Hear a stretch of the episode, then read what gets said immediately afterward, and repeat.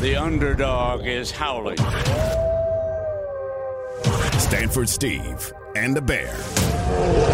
Ah, yes. A home team getting points. What's better than that?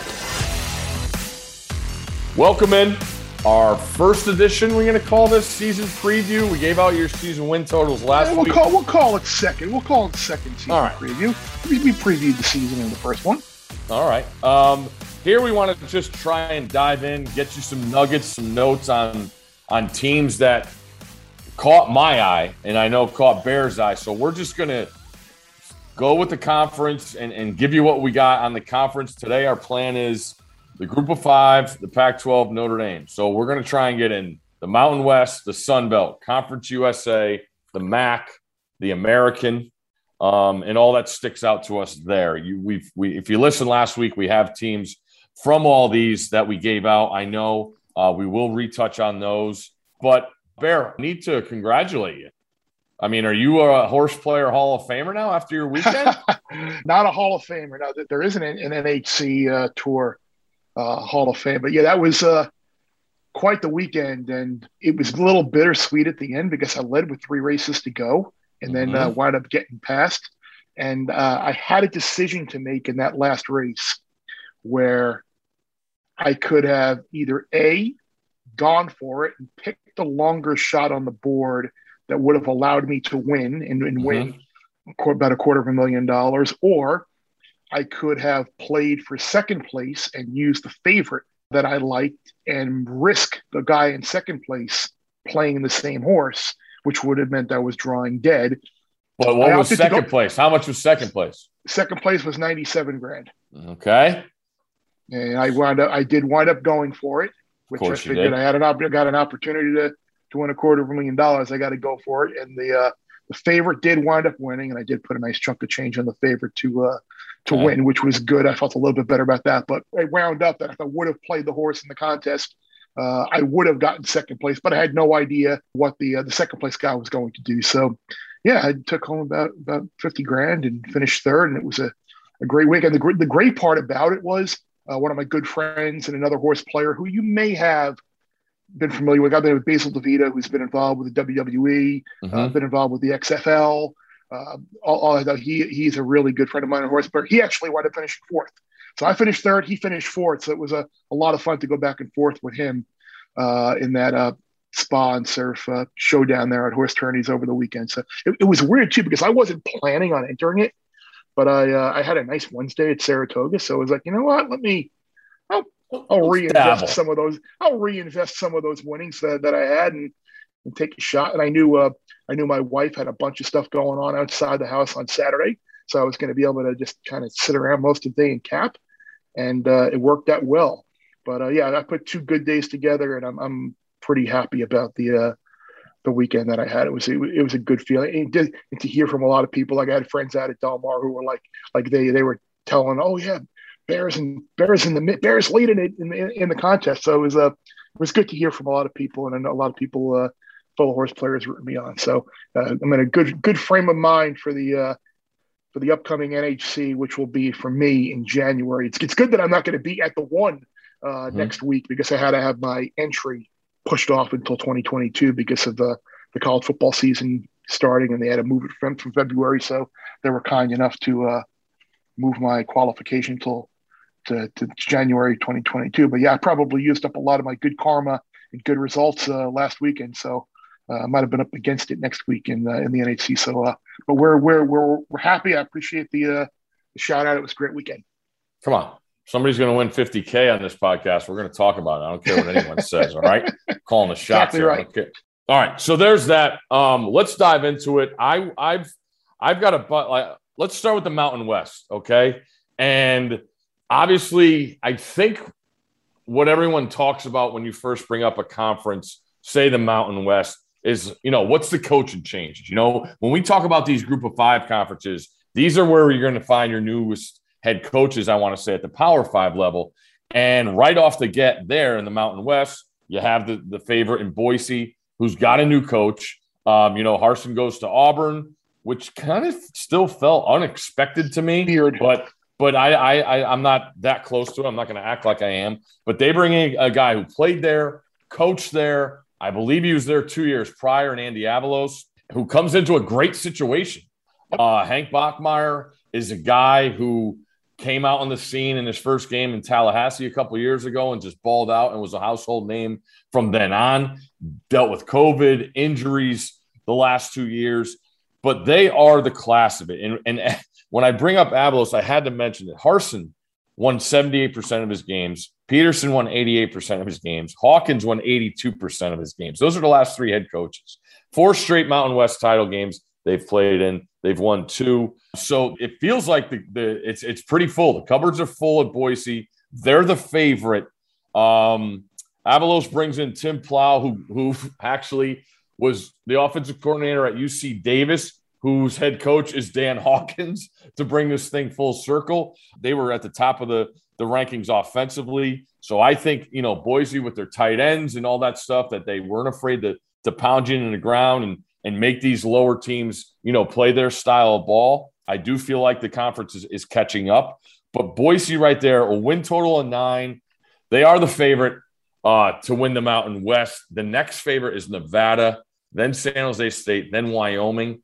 I think it's between these these four. But when I look at Boise, real interesting schedule. Open up at UCF, and then week three they get Oklahoma State to come in. So when you're looking at that win total, I think they're going to win the Oklahoma State game. Um, that UCF one's tough with the travel going down there. I know they won in Tallahassee a couple years ago. But what do you think of Boise off the start? Are, are, you have them as the favorite, even though San Jose State is the defending champs? They should be the favorite odds wise, but but I would take a flyer on San Jose State repeating here. Uh, they're they're they're nine to two to win the win the league, and they don't play Boise in the crossover during the regular season. Uh, they get yeah. San Diego State, Fresno, and Wyoming at home uh, Nick Starkel and, and, and Brennan and those guys, everybody's basically back on offense with the exception of their wide receiver. And they should be able to plug in. I mean, leading wide receiver had 47 catches last year. It wasn't like it was a massive difference between him and the rest of the team. And I think they have guys there who, who can step up and win. You got your running backs back, the entire offensive line back. Defensively, nearly everybody returned together. 2020 starters back on this team that one last year experienced the, the season that they went through. They're not sure where they were going to practice or land and, have, and having to re- relocate for the preseason. The reason I like them more than I do Nevada, who's the same price, I mean, people I think automatically just default to Nevada because of Carson Strong and the familiarity mm-hmm. with his name. But yes, Nevada gets the Spartans at home but they also have to go to Boise. They also have to go to San Diego State. They also have to go to Fresno. The schedule sets up for a couple of more opportunities to lose, I think, than what San Jose State's schedule sets up to, to potentially lose. So at, at plus 450, I'm going to take a shot on uh, Mr. Brennan's team repeating as uh, Mountain West champs. I agree with you there. I did like this stat I saw. Every quarterback, running back, tight end who recorded a stat is back for San Jose State. Obviously, I'm leaving out the wide receivers who need to mm-hmm. step up. They have an opener at home, and then they don't have another. Uh, I think it's Southern Utah, and then they don't play a home game until October. And you mentioned they don't play Boise or Air Force, which is a nice plus. But I, yeah, I, I just what Brennan has done there. They were the best story in the sport to me last year. Uh, seven and a half is an interesting number two. I would lean over there, just knowing what I'm getting with the coaching staff and returning starters. But I did want to touch on a couple of these lower tier teams because to me in the offseason, I was thinking Fresno State had a chance. Fresno State, give me them. Mm-hmm. Kalen DeBoer is a, really well thought of coach. I think he did a yep. great job coming in and and putting his footprint on a program and, and you know and only playing six games. They're number one in the conference in offense, number five in the nation in passing. They got Jake Haener, the UW transfer. Uh, I believe he had four 300 yard passing games and six, and I want to say two 400 yard games in his last three games. Uh, the defense is up and down, and they play that volatile style. They were third in the country in sacks, but they give up big plays time after time. And then that brutal loss to New Mexico really put a damper on what I thought was a promising season last year. So I was coming in saying, all right, give me Fresno State as a shot here. I saw some 20 to ones out there. Uh, the season win total was six, but this schedule is absolutely brutal. Now they get the con coming in. um, which I have chalked up as a, as a UConn over better. I have that as a loss for the Huskies. Uh, I believe the spread is up to 27 and a half. Uh, but but going back to Fresno, at at Oregon, at UCLA, at Hawaii, at Wyoming, at San Diego State, at San Jose State. They also play Boise at home. That's a lot to ask for uh, in this schedule. And we know that you know Nevada that the the prowess that they're coming in. They're obviously uh, with them on that side. So for a team to me where I thought I was going to be high and, and, thinking about betting the over on Fresno, I can't do it there. The, the schedule is too tough, uh, and not knowing what to. It, I don't want to say guarantee, but what to have a good feeling about on that defensive side. Uh, so Fresno State, I thought was going to be a play for me, but it's not a play for me. You ready? Showtime. On May 3rd, summer starts with The Fall Guy. Let's do it later. Let's drink a spicy margarita. Make some bad decisions. Yes. Audiences are falling in love with the most entertaining film of the year. Fall guy. Fall guy. Fall guy. That's what the poster said. See Ryan Gosling and Emily Blunt in the movie critics say exists to make you happy. Trying to make it out? Nope. Because I don't either. It's not what I'm into right now. What are you into? Talking. Yeah. The Fall Guy. Only in theaters May 3rd. Rated PG-13. I wouldn't be opposed to taking a flyer on Wyoming either. Um, their season win total is seven and a half. Mhm. Now, again, their, their conference schedule go to San Jose State, they got to go to Boise State. But at the same time, the defense is going to be one of the, the better teams in the league. Uh, Valladay, I think, is, is a difference maker at running back. Can Chambers stay healthy? I mean, that, that was the thing last year. They lost some brutal, low scoring games because they had Yep. injuries uh, on the offensive side of the football. But in terms of looking at that win total, seven and a half, like they're non conference. Montana State, they should beat. Northern Illinois is one of the worst teams in the MAC. They go, they go to They come to the rent though. They, they- They come to they- the they rent. go to, they, they go to the rent on September 25th when you're coming back up to Connecticut for that game. Mhm. And they got the defending MAC champion Ball State coming to Laramie early in September too. So like that's probably the makings of like a three and one non-conference, I would think. I- I Mhm. think between the game at Connecticut and the home game against Ball State, they should be able to get at least one of those. Oh So yeah. may, may, maybe eight wins is possible here for for Craig Bohl's team, i- i- as long as they can just, you you know, he, the way he's going to teach defense and, and, and the people that know mm-hmm. they got some coordinator changes, but, Yeah. but I think he brought in guys who are familiar with his style of ball and guys that he's familiar with. So I wouldn't see that as like a, I wouldn't expect a huge variation there in what we've seen from Wyoming in recent years. So in, in addition to San, San Jose State, I'd put a little something on, Wy- on Wyoming to win that league as well and go potentially over that seven and a half season win total. I did have some listeners reach out to me and, and ask us for some Wyoming thoughts. Uh, so there you have There it. you. Bear. Now, when it comes to the Mountain West, as we finish up here on this conference, there's just so many unknowns to me. Like you look at New Mexico, what are they going to be? Utah State. I mean, that's been a good program, but I not not from what I'm reading now. Well, what's UNLV going to be? I mean, yeah, he, they've recruited well, but I mean, this is kind of like a year zero. I mean, who knows what Yeah. to expect in terms And- of a, a, win, a win here. And then Hawaii is the ultimate one where, you know, how does it set up when you go out there? What do they have come when they come to you? It's pretty brutal when you look at what they bring to the table because you're trying to have a feeling about it, but they're just the ultimate. Just you never know. And obviously, everybody seems to have a good time when they go over to play them on the island. Uh, I do want to point out San Jose State. How about this travel? Sunday, September 19th, obviously 12:30 a.m. Eastern, but that's Saturday night, the 18th, Yep. at Hawaii. The next Saturday, they're at Western Michigan. So You think there? You think there are any Honolulu, uh, Kalamazoo nonstops?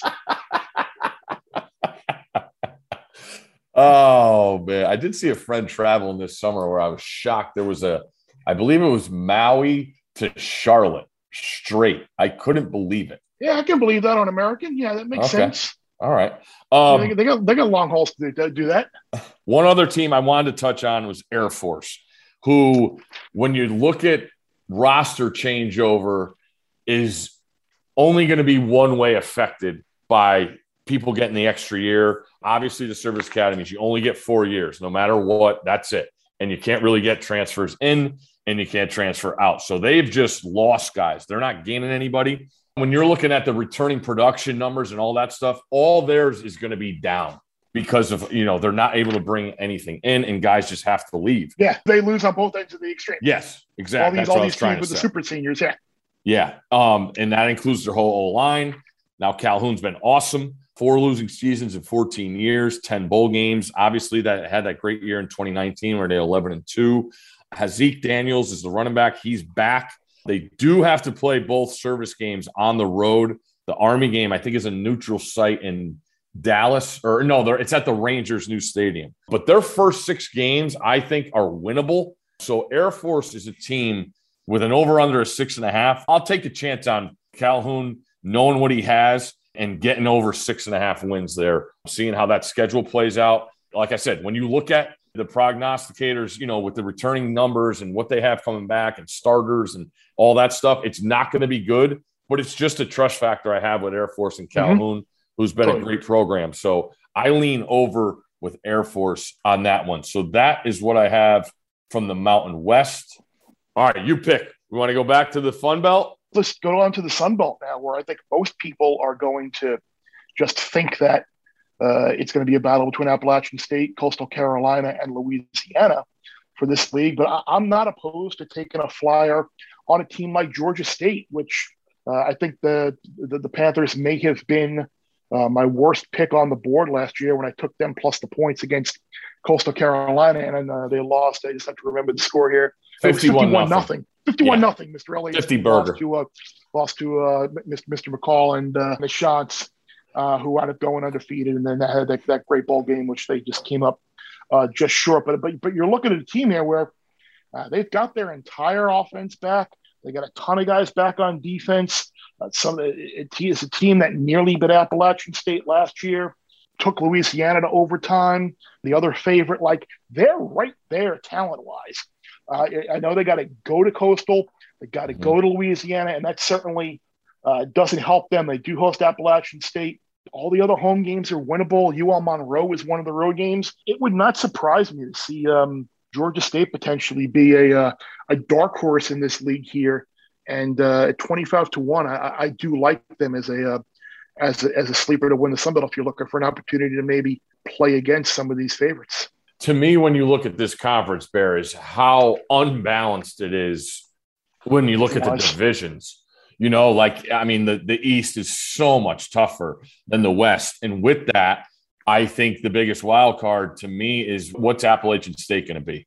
Um, obviously, one of the top tier programs in the conference as a whole, when you go back and look at it when they got in, um, their schedule is really interesting. Um, they play East Carolina at home week one. They go to the U. There's a game uh, with Marshall. You mentioned they go to Georgia State, they go to Louisiana, and then they co- host Coastal all in a row. Um, there's a bye week mixed in there. With a Tuesday and a Wednesday game mixed in there Yep. as well. Yeah. So to me, them, I mean, we know what they are from a talent standpoint.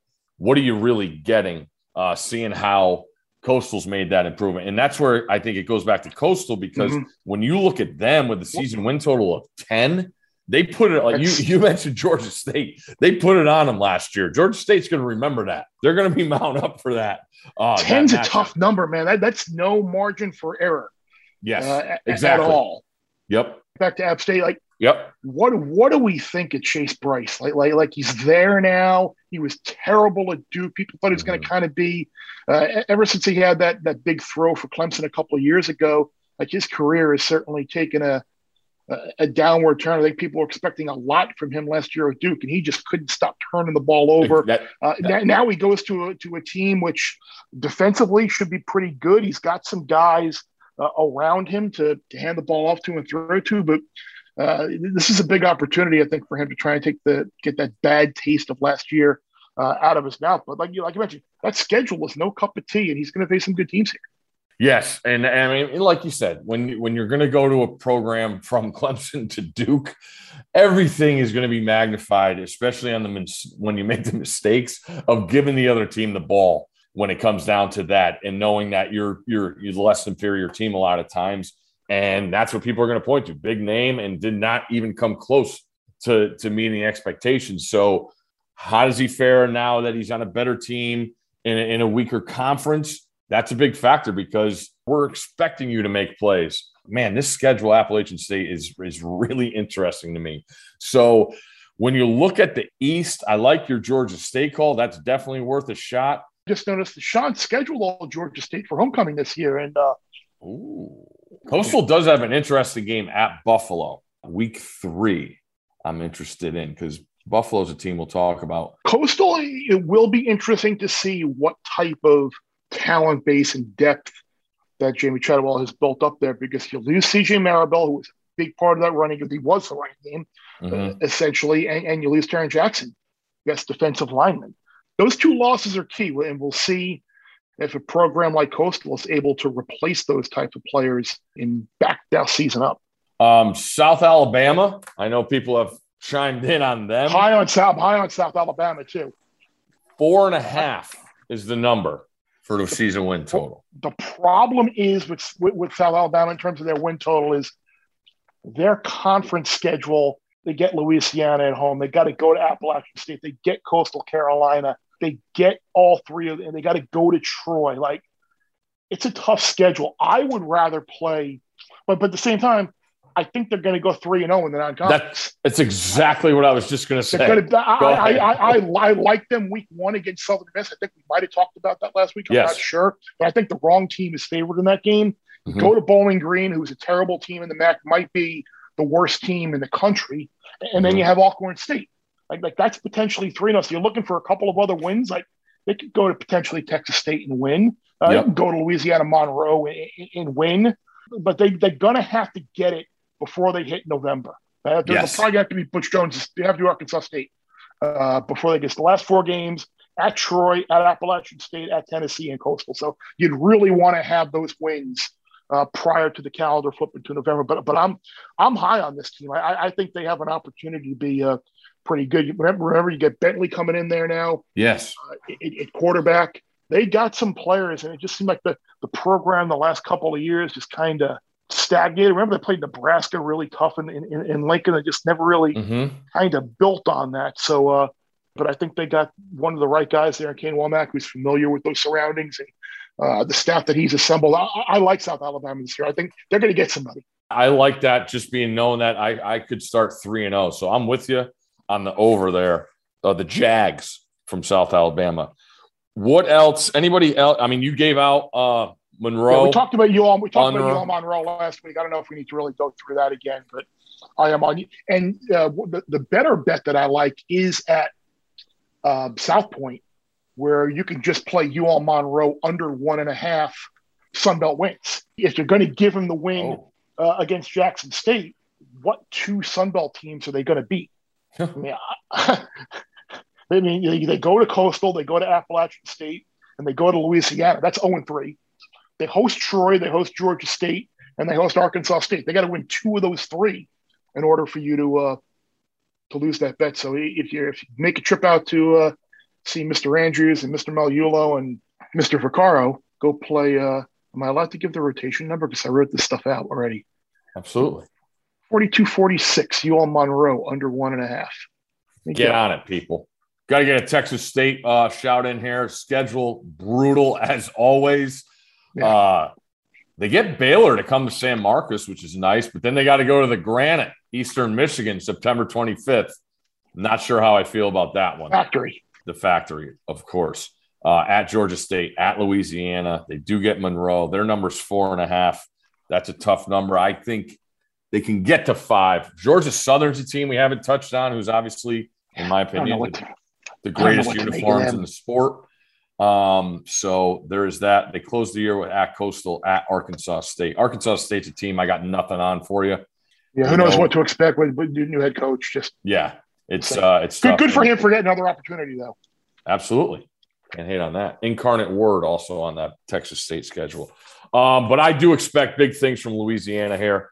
Um, they talk about the production returning. I do think, though, they all are overlooking Elijah Mitchell, who was their running back last year, who I believe is in camp with the Niners. I think he got hurt, uh, but he was a tremendous player for them. I think it's the most interesting game to me, week one, when they go to Austin to play, because you, you know, as much as you don't want to give them credit for their win in the Ames last year, still, they are going to come in with a physical mentality. You know what you're going to get from a Napier coach team, and Texas better buckle up because uh, they're going to get a serious team coming in. Um, I would like to see Levi be more accurate throwing the football, and that's what you're going to need to do if you're going to win another game on the road uh, against the Power Five team. So that has all my attention. Week one, I do expect the Louisiana Coastal uh, matchup in this title game. Um, I can I, I can see myself being on Texas, by the way. Okay, we can get to that in a little bit. But it's uh, Coastal. I still think McCall is is phenomenal in what he's done. That offense is a pain in the butt uh, to defend and prepare for. Um, you know, it's it's one thing where you think you got assignments covered, and then they throw a couple more wrinkles in where they're bringing guys underneath or over the top and out formation. And it's it's just everything it's cracked up to be. So um, as magical as last year was, I don't think it'll be that, but I do expect Coastal to be there in that title game. Uh, anything way, else? Seven, by the way, seven one score games, by the way, for Louisiana yep. last year. Yep. See if that regresses a little bit. Okay. you you you you hit on the boys from San Marcos and their opponent on September 25th.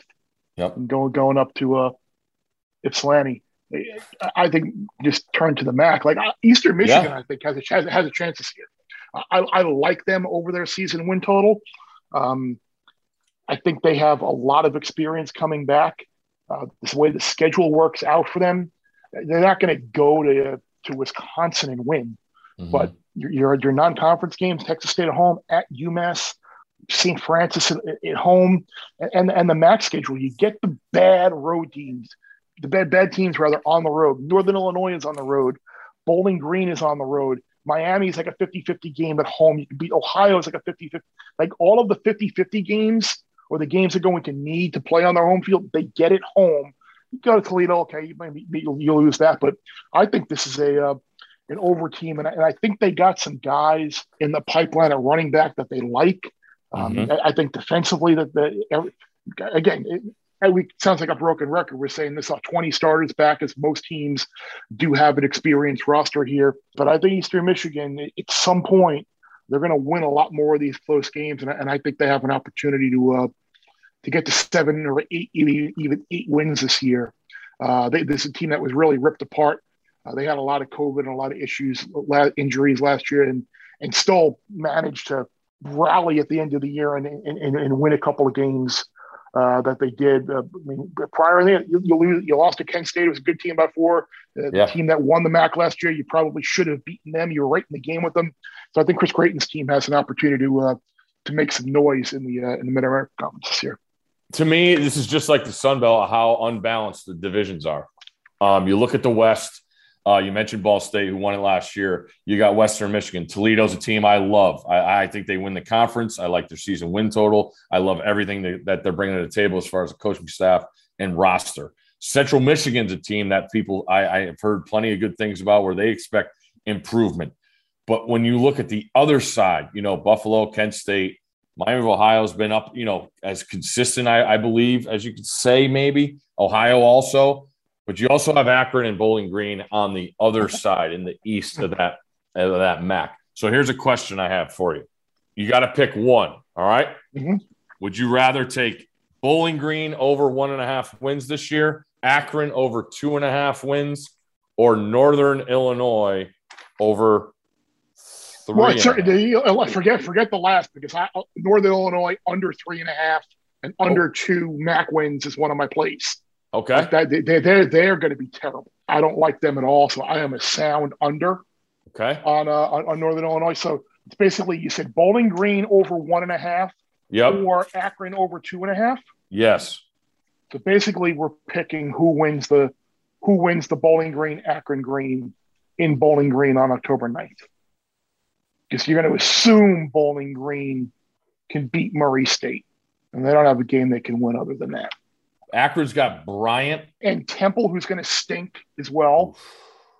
Yeah, they're good. Temple's going to be bad. Ooh, wow. I think. Oh, I think I would have to take Bowling Green just because if they have the FCS, if they have the FCS win against gotcha. Murray State, I can potentially hedge off of it against Akron. Maybe mm-hmm. Okay. that would probably be, be the be the because while I think Akron can beat Temple, it's how are they going to approach that game at Auburn to start the year? They're going to get How would you approach it? the- see, this is the this is the thing. Like, do you play your starters? Why would you play your starters like any longer than a half? Like you're not going to win that game with them. You want You're you never going to get an opportunity to play at Jordan Yeah, Hare you're- again. you're you're not. But yeah, so give your backups an opportunity to play. Play your starters a half. It'll be twenty seven nothing. And oh, but I but I, I think Akron's I think Akron's further along though than Bowling Green. So do That's I. I would take Akron. Because Ohio's going to. I think Ohio has an opportunity to be down this year. Yes, that's what I said. You're in that other division too. So Yeah. I think that's not even close to how much better the West Yeah, is. you know what? You know what? Nah. Flip it. Give give give, give, give me All Akron. right. But I don't want to involve any hedges and playing to get off of something later. No, I, I, I think they'll beat Bryant. I think they'll beat. They should beat Bowling Green, and I think they can get one of either Temple or Ohio. What's Toledo's conference win total? Six over minus one twenty. That's rotation number 41, 47 for you if you care. Now that's conference wins at Ball State, Yeah. Northern Illinois, at Central. We're going over there. Give me over Toledo six conference wins. Yeah, I was on with someone else the other day, and they they like Toledo at fourteen or fifteen to one to win the conference as well. And I, and I know I know someone that works uh, this conference regularly and covers this conference regularly thinks uh, Western Michigan has a chance to be really, really, really good this year, even without our guy D'Wayne Eskridge. Okay. Uh yeah, they got they got some some games on that schedule. All right. Um on to little CUSA. You want to touch on a little Conference USA? Sure, why not? You you, you start. Um, Marshall was a team who I know people jumped all over at the beginning of last year, and they were really good uh, covering. And then they ended the year as bad as possible. In a, in a, I believe they got shut out at Rice, and then they were just a debacle in the bowl game. You know, Doc's out of there now. Weird situation there. Yeah, yeah. It's just, but they, I, I still think there's plenty of talent there. Grant Wells was the quarterback um, who started out great, and I mean they put up a ton of points early in the year. Uh, they obviously got uh, a nice win against Eastern Kentucky to start things out, but then you look at how they ended the year: twenty to nothing loss to Rice, lost to UAB, and then lost to Buffalo. In those games, they combined this, those last three games. They combined to score twenty three points. Um, when you talk to people around Marshall, they expect Wells to be back. Um, just thought there was a little hiccup uh, at the end of the season. So let's hope that's uh, the thing moving forward for the kids' sake. And I just, when you look at everybody else in the conference, I mean, I thing that still amazes me, Barrett, when you look at this, is the geography in this conference. Yeah. Like it's just all over the place now. UAB's been, you know, the model since they've come back into the light with Coach Clark down there. Um, Charlotte's an up and coming team. Western Kentucky's a team that just went to Houston Baptist. I don't know if you remember them last year, almost beat Texas Yep. Tech, got, got stopped on the goal line. They went and took, I believe it's the offense coordinator, the quarterback, and the best receiver. So Western Kentucky's just just going Houston Baptist over to Kentucky. We'll see how that goes. But Marshall, I still believe will be the class of the league. Um, we we know about your Old Dominion thoughts. You're you're you're under. How about those numbers that were thrown around? People were Yeah, that was weird. I, I, Jump on maybe those I, unders. maybe I mis maybe I misread my number, and, and it was five, and it instead of three. I don't know. I, I, could have misread that, but yeah, I, I don't see this team being being very very much of a threat this year. And the and the other numbers, the, the other team that I was really interested in uh, this year was FAU. You break, you got a couple of big changes on offense now with, with Michael Johnson coming in at quarterback, N'Kosi Perry, the Miami transfer goes there. Uh, Mike Stoops, now the defensive coordinator. This is a team that was 10th in the country last year Mhm. uh, in, in scoring defense and, and lost some some some some some close games. Uh, we talk about Marshall; they get Marshall at home, uh, which which is a big deal. Uh, I think in, in terms of who's going to ultimately going to get to the to the conference championship game. Uh, Western Kentucky they got to go to later in the year. Um, Middle Tennessee they get at home. FIU they get at home. Uh, Charlotte they have to go, but they have an open week, and then and then Old Dominion, who I think is going to be the worst team on that side of the ball. I think FIU FAU has a chance to uh, have, have, have a great season. So I would take a shot at them at uh, at winning the league and, and going over their season win total. Okay. Um, I'm gonna go. I'm gonna think. I'm gonna say UTSA uh, upends UAB in that side of the conference. I think they're gonna play Marshall. I have a question for you. Can UTSA win at Illinois September 4th? Yes. Now Illinois gets that. They get a game before them against Nebraska. That's the Yeah, only thing that worries me there. Yeah, they they, they do Um, get a game, and, and that the worst thing that could happen for Illinois that week is them looking great and beating Nebraska. Like then it'll be like, oh, Bielema, turn, they got him to a coaching change, turning around, big win, start the year, and then they're all of a sudden a double di- double digit favorite over UTSA, and here come the old uh, the old road runners into into Champaign Urbana and give them all they can handle. All right. So I'm gonna I'm gonna go UTSA there to upend UAB uh, and play Marshall in that title game. Um, American, uh, we know uh, we've talked at length about Cincinnati. I think about the opportunity. To me, it's a question for you. Who who's the biggest threat to them? It's probably UCF Hmm. because I I like Gus Malzahn as a head coach, Mhm. and I think that's a coaching upgrade for UCF. Uh, I, I think um, with the with the players that they have coming back, and, and these are these are these are guys who came in now under Scott Frost when they were just starting to really elevate the program. I, I, I, I do think it is UCF who is the biggest threat to uh, to Cincinnati. Agree, Um, disagree?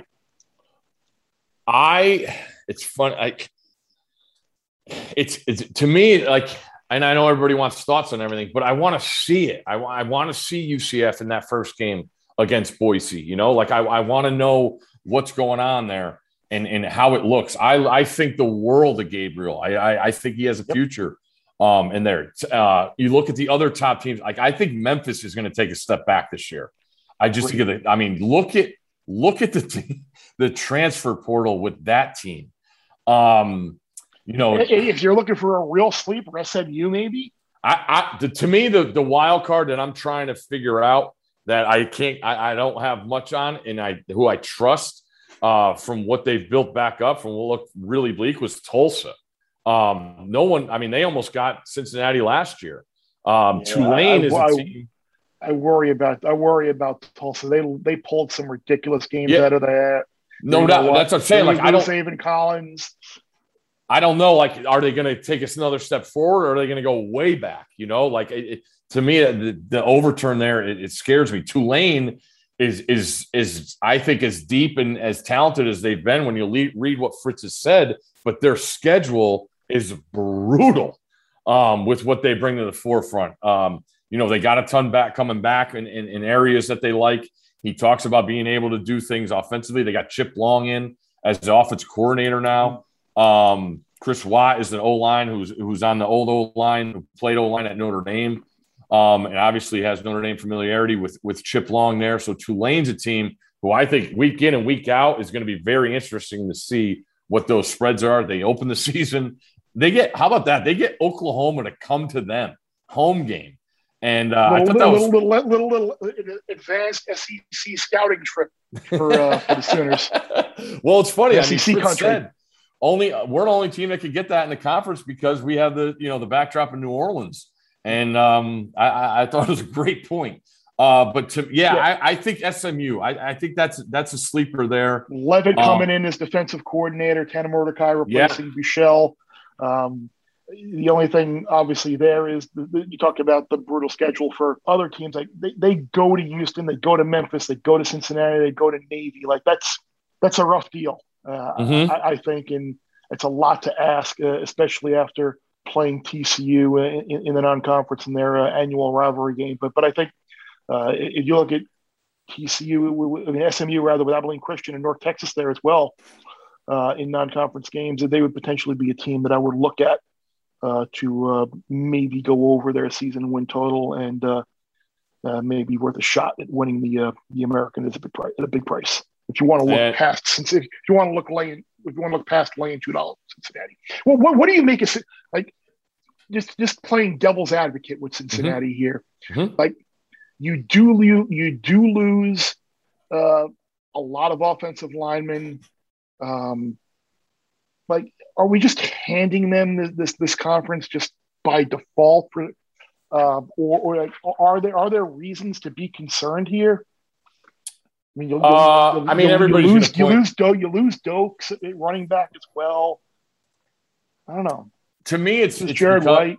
it's the it's the evolution of the offense. You know, they used to be just turn around and give it to the running back 40 times and we'll figure it out because we're going to play defense and and that's how we're built. And to me, it's it's I, I expect a, a, a big step forward for Ridder.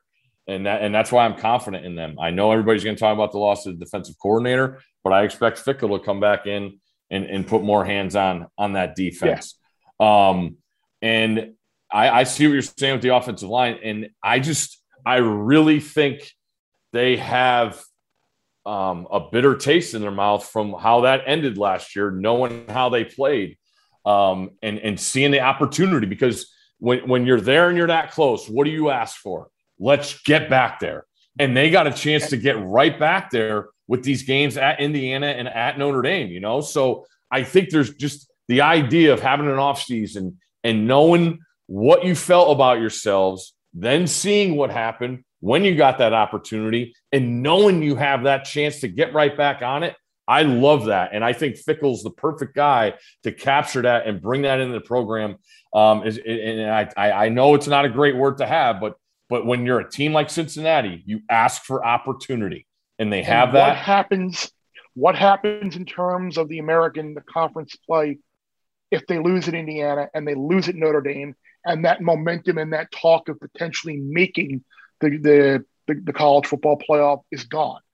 Like, what happens then? Like their season now is for naught because they lost that opportunity to potentially get to the college football playoff. And the best thing I guess you could say is, okay, oh, we can just win the American again and go play the SEC championship game runner up in the Peach Bowl or whatever. Yeah, I, I still think the goal at the end is is big enough to to get that um, to keep your eyes on that and and not it's not going to be a season loss. Although you know you get UCF coming in a couple weeks later, um, and then I believe SMU's at home. Yeah, like the other thing is I think they're going to have the goods. You know, How about going to their- Navy and Tulane in back to back weeks? How about play those two offenses? yeah. Well, if there's a team that's going to do it in that conference, give me Cincinnati's defense. Yeah. um, but no, I see. I, to- I I I see what you're saying. Um, but I I do think it's. it's I mean, listen, all they could do is ask for it, and and they got it. And at some point, it's on you. It's on the players. You know. And if if if it, if things don't work out in those two games, that that's on the players to rally, and and, and that's why um, you know, you recruit the, the, the guys you do and, and create the, the locker room you do to get back up off the deck if things don't work out. And uh, I just think I just think Cincinnati does have the goods. I, I really do, and I think the world of Ridder, and I really think the world of Fickell. So Yes, as do Um, I. I'm confident into into seeing that, and I'm, I just I just can't wait to see it. Um, but as far else as the American, um, I'm just trying to think. U, USF, I, I got no. Oh, go Pirates! I mean, this, this is our last crack at our guy Holton Ahlers. I mean, he's got know. look at that start to the schedule. You want to talk about a guy that could to bust out? Man, there's you talk about opportunity at the beginning of a schedule. ECU's got that. Uh, so go Pirates. Um, Yeah, we'll, we'll, we'll, yeah, we, we will be we will be rooting for them as always. The uh, the official Always. team of the Stanford Steve and the Bear podcast. There you go. All right, Pac-12. Yep. You love Oregon. You lo- Yep. you're on the season win total of 9 Another bet that I that I came across because the number moved Mhm. was um, USC. Their conference win total now at South Point is seven.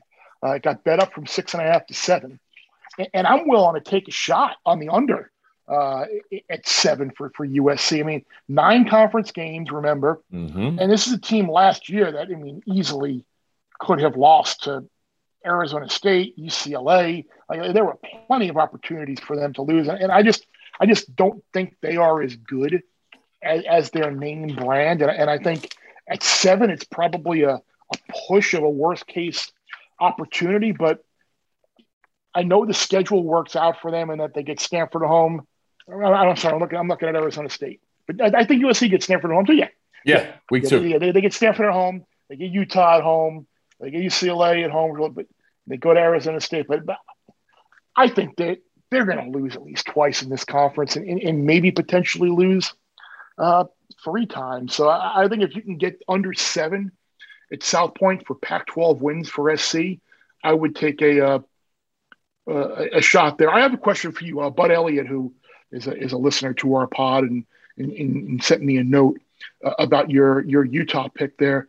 He mm-hmm. said, "Would you be open, or would you rather play Utah uh, to win the South at like plus two fifty or whatever it was, sure. as, as, opposed to playing them to win the conference at, at, at bigger odds because they they would be an underdog most likely if they were to play Utah or Washington or uh, Oregon or Washington in the uh, in the Pac-12 championship game." Yeah, I um I heard that uh, somebody else sent me that to it for sure, for sure. I I uh, I I, I think that's a great play. Like I said, I think, and you just touched on it with, with just what you, the USC factor of the idea of everybody being up on each other and and look. I mean, you pointed out, and if they don't, I mean, God forbid they slipped up early.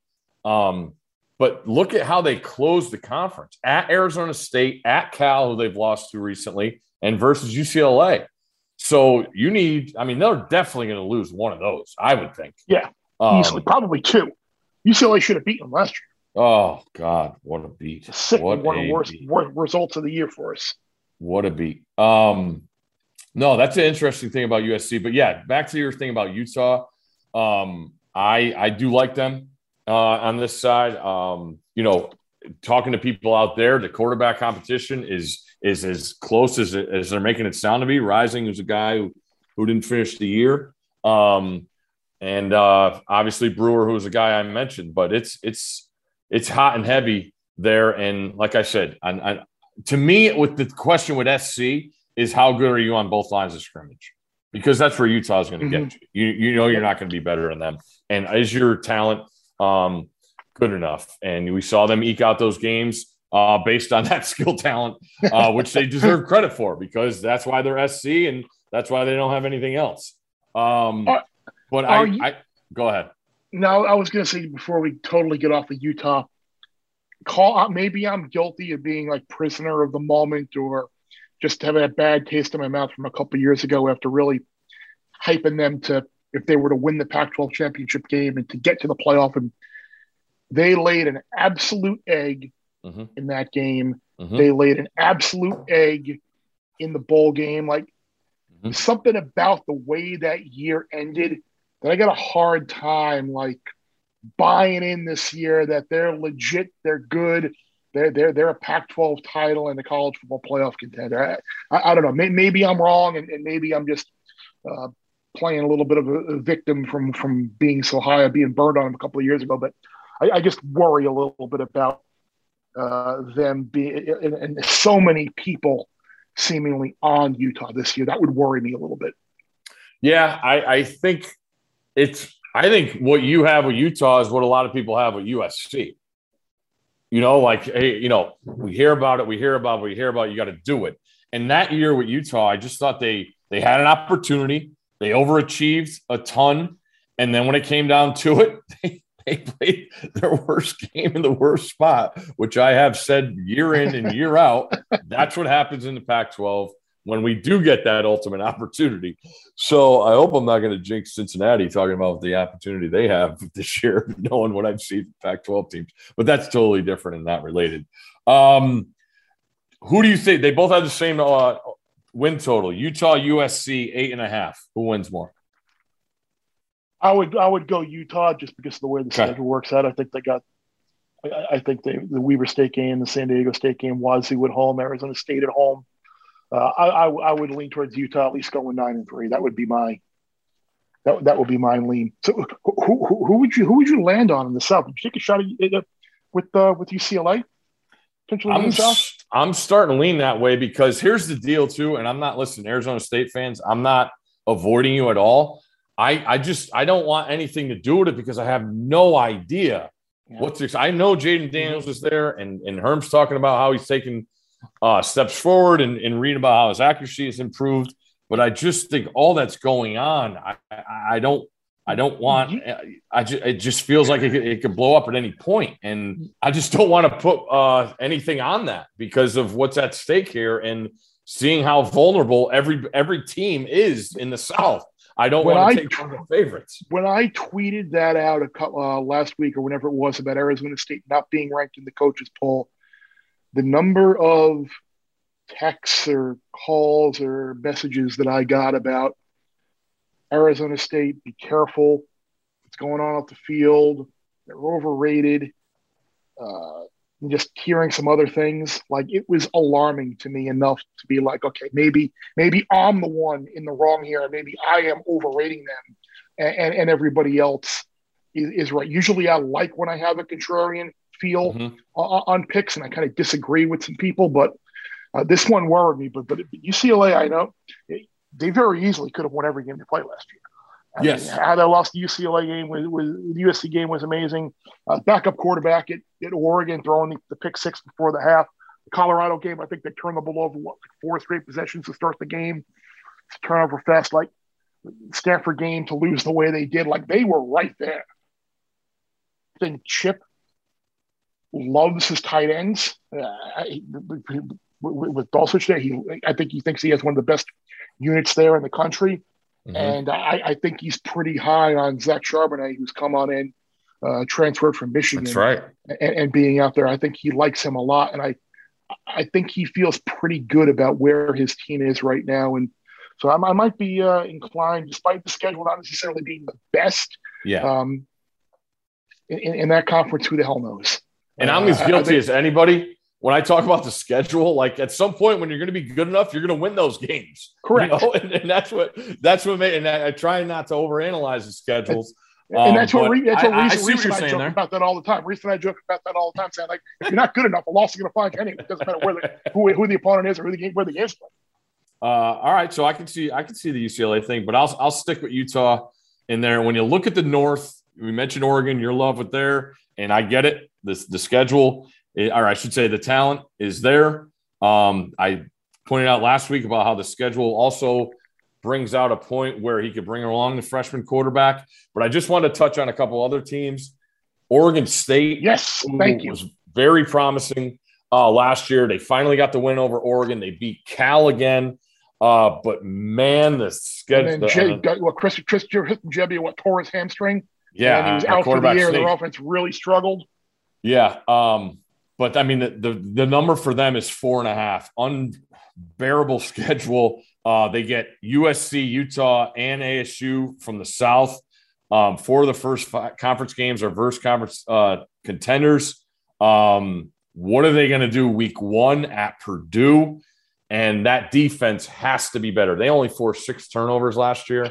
Uh, I know it was a condensed season, but you, you in this conference, you got to find if you're not going to be able to, you know, be as as stout as as some, you know, the top teams are. You got to create turnovers somehow. So Oregon State, who I love what Jonathan Smith has done, seeing how that was left by Andersen.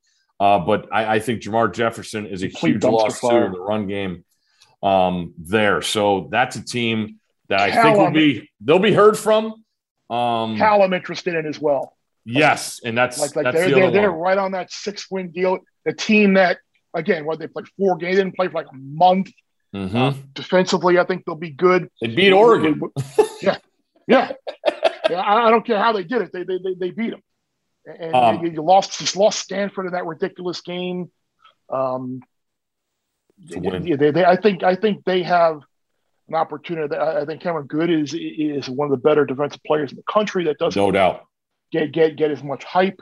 Uh, you just have to wonder about offensively. Like, can, Garber stay healthy? We saw that a couple of years ago. How once he went down, their offense was was, was nothing. So I, I think Cal was uh, was the it team last year, and, and I think because of the way the season went, not only playing only playing four games, uh, I, I think this is a hungry team. So you look at their schedule: TCU on the road, Washington on the road, Oregon on the road.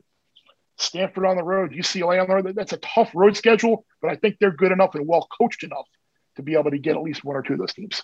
I I'm on the Cal over after after diving in on this. Um, you mentioned the offense; they've been in the hundreds, ranked in the hundreds the last four years, and that's got to get better. Um, uh, I look at, you know, returning starters, all that stuff you want to say, but again, they only have to replace four starters. Garbers probably has the most experience uh, in the conference at that position. In those games, they did beat Oregon last year. So the good is good. I think they have five guarantee wins. I think they beat Sac State, they beat Wazoo, they beat Colorado, they beat Oregon State, and they beat Arizona.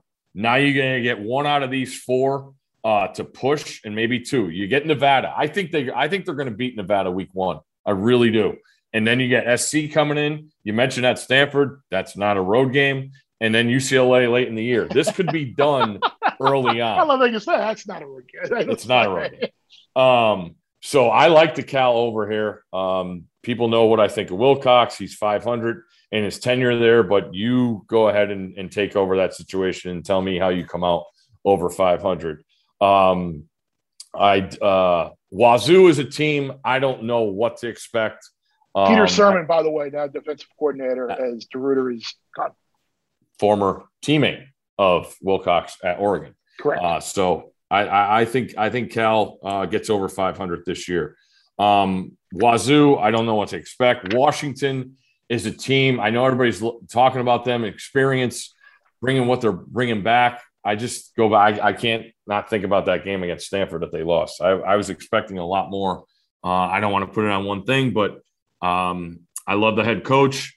But what are they going to do? Opportunity when the opportunity arises. Are they going to win in Ann Arbor? That's a big one for the conference. That'd be nice. Uh, but I don't think they're in Oregon's tier, and I know they get Oregon at home. Stanford, I, I- it's all on the quarterback. Uh, the defense is not going to be good. Um, when you look back, you got to replace a left tackle, a corner, your quarterback, and your center, who are all drafted. Uh, that doesn't usually happen um, at Stanford. So the schedule, I think it's the toughest in the country, playing all Power Five teams. Uh, I know people in Fayetteville will yell at me and say they have the toughest schedule, but um, we are coming to the SEC to play a game, and it means more there. So I think Stanford has the toughest schedule. Um, All power five. Anytime you have 12 power fives and nine conference games, that's, that's Thank you. Thank you. Make sure you pump that on the show. Um, all right. So I expect Utah to play Oregon. You going to go UCLA, Oregon? yeah. Give me UCLA, right. Oregon. Nice. That'll be a nice mix up. I think Chip would take that. they should have beat him last year um, in Eugene. Uh, that leaves us with our Irish. Um, I have a question for you regarding the Irish. Do they lose a home game? They get Toledo, Cincinnati, USC, North Carolina, Navy, and Georgia Tech. Yes, they do. Okay. North, North Carolina will beat them. Hmm. Don't you have a feeling that that's going to be like a somehow the weather will be Two- in the two- twenties? Tuba, tuba, tuba factor. oh, Yeah, be- that- I mean, that- I yeah. just that's I mean back to back weeks too. Uh, Notre Dame. I mean, and you know what's tricky? Or they get a bye week before USC, but that that game, Game in to the- Blacksburg, you're talking about? yes, Yeah, you That- were hitting only home games, so Yeah, no, but uh, just the spot, but they get a bye before that. I just the the you know Notre Dame's now up to nine that win total. We talked about that on Daily Wager the other day. yeah. I uh I think it's a perfect number. I do Yeah, so think um the offense is going to be pretty darn good. The changeover on defense is is where I look at, and that's what we're how fast can they get things cranked up? You know, week one because I have no idea what to expect in Tallahassee.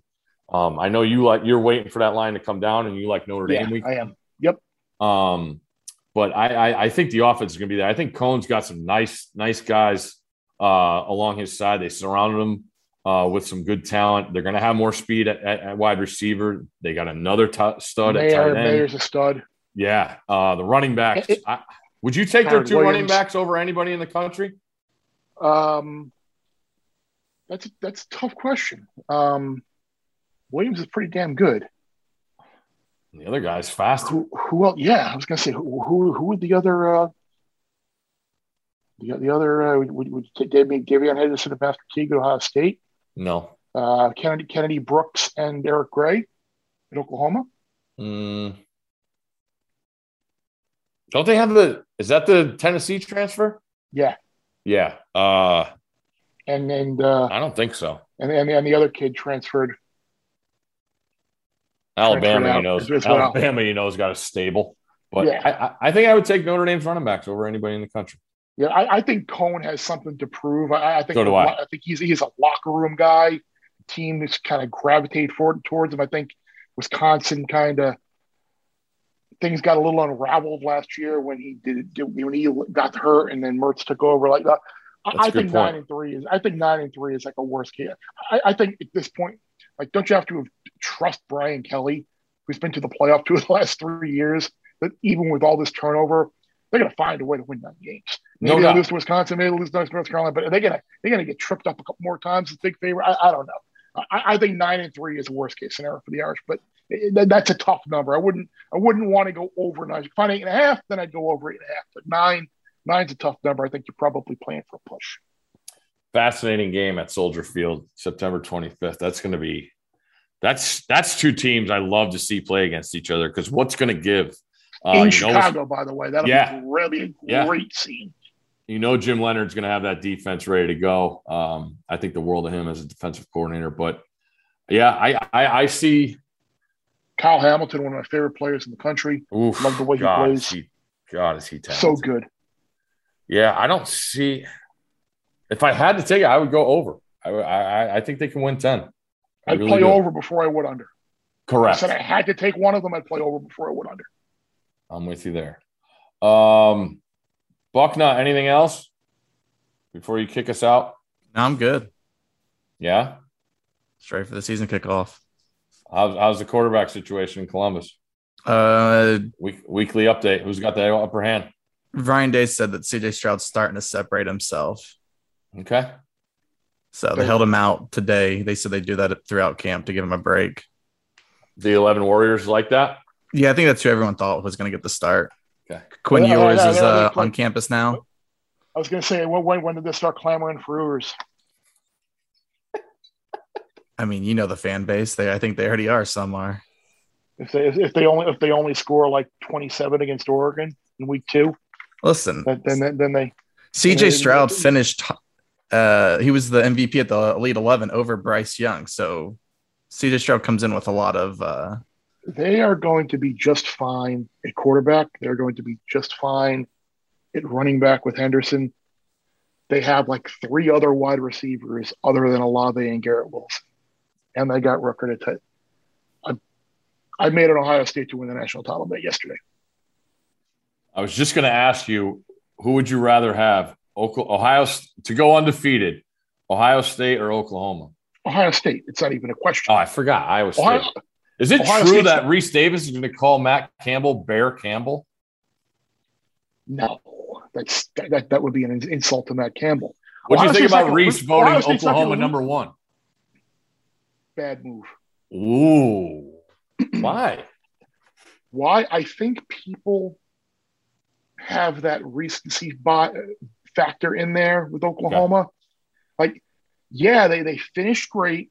but They were an overtime debacle away from being one and three after that Mhm. Red River game, and then they caught a lot of the the, the garbage teams in the pack in the in the Big Twelve and one. Yes, Rattler improved and, and the defense improved dramatically, but I think everybody's so hung up on this Florida game where like Florida's season ended after Yeah. the SEC championship game. Like they played nobody, and Mhm. Trask was mind was on the draft, and like yeah, they're, they're they're still the best team in the Big Twelve, but uh, there are more opportunities to lose there in the Big Twelve for Oklahoma. Uh, whether it's whether it's TCU, Texas, who's played them tough, even though Texas has been there, Iowa State, like they've they lost Kansas State as a twenty something point favorite. Like they lose a ton of games as big favorites. So Ohio State, if they don't lose to Oregon, if Oregon doesn't go in there and, and trip them up, uh, they're not, they're not losing the season. All right. Um, shoot us all your questions on us, your questions on Twitter for next week. We will get to all of them. Didn't have a chance to get to them this week, uh, and then we will let you know what we're going to preview next week. Um, that's it. Bear, take us away. Less you bet, the more you lose when you win. You can listen or follow the Stanford Steve and the Bear podcast wherever you listen to podcasts. Plus, don't miss more from Stanford Steve on ESPN Sports Center with Scott Van Pelt. And check out the Bear on College Game Day on ESPN. 10 seconds on the clock. How many things can you name that are always growing?